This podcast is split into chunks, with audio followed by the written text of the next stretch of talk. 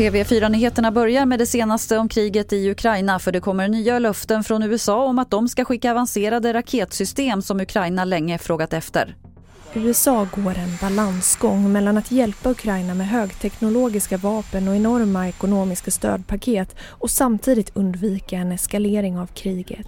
Det senaste löftet från den amerikanska presidenten handlar om raketartillerisystem som ska hjälpa Ukraina att mer exakt träffa nyckelmål på slagfältet. Men räckvidden är begränsad så att det inte ska kunna nå ryskt territorium.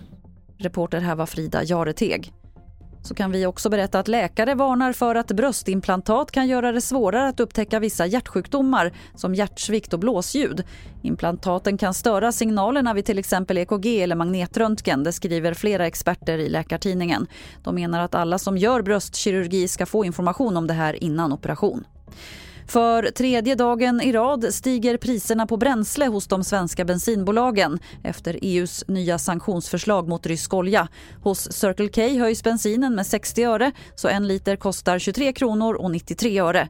Dieseln höjs med 45 öre till 24,76 kronor litern.